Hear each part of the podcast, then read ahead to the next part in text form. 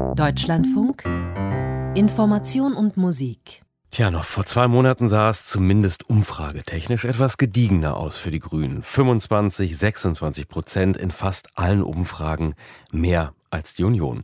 Und beste Werte für Kandidatin Annalena Baerbock.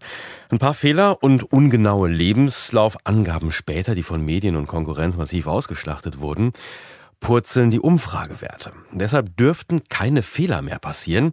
Das sagte Co-Parteichef Robert Habeck gestern auf dem Parteitag, der ja auch ein Befreiungsschlag sein soll. Allerdings hätte er auch nach hinten losgehen können mit den 3000 teilweise heftigen Änderungsanträgen der Basis beim Wahlprogramm. Doch die Parteiführung hat sich in allen wichtigen Punkten durchgesetzt und Annalena Baerbock wurde mit 98,5 Prozent als Kanzlerkandidatin bestätigt. Andreas Reuter.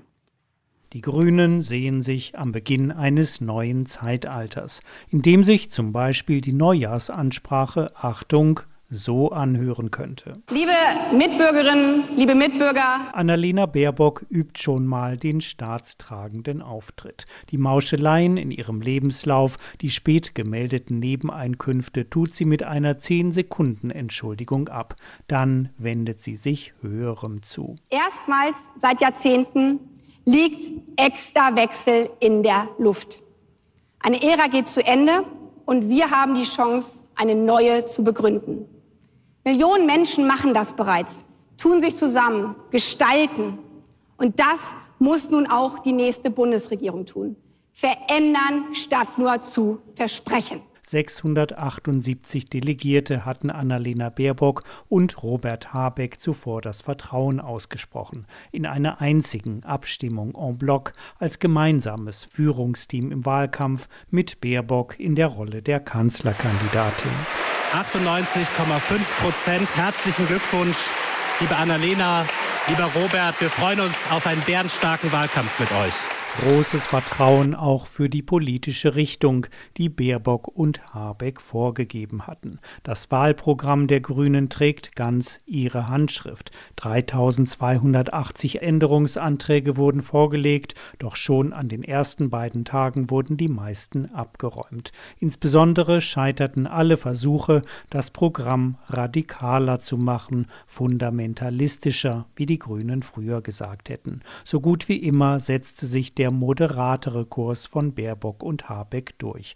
Am Freitag in der Klimapolitik, spät am Samstagabend auch bei den Finanzen. Schuldenbremse ganz abschaffen, Nein, nur reformieren, so der Beschluss ganz im Sinne der Parteiführung. Spitzensteuersatz auf 53 Prozent anheben? Nein, sagte Robert Habeck. So ist es richtig, dass die Steuer in der Spitze für die Topverdiener steigen muss. Aber der Sprung, den ihr vorschlagt und den ihr wollt, und nur darum geht es, der ist zu groß. Also soll die Spitzensteuer nur auf bescheidenere 48 Prozent steigen. Vom Vorstand so vorgeschlagen, von den Delegierten abgenickt. Die folgten generell dem Kurs ihres Spitzenduos. Politik eben nicht mehr nur für ein eng begrenztes grünes Milieu, sondern für alle für die Pendlerin, für den Stahlarbeiter, für den Handwerker und für alle Menschen in unserem Land. Deutschland, alles ist drin, lautet die Überschrift zum Wahlprogramm. Auch da droht noch ein Änderungsantrag als letzter für heute. Mitglieder aus Berlin, Friedrichshain-Kreuzberg wollen das Wort Deutschland im Titel streichen. Aber auch damit dürften sie kaum durchkommen. Nicht gegen die mit 98,5 Prozent Zustimmung ausgestattete Kandidatin. Dieses Land war nie homogen, war nie nur einer Kultur geprägt.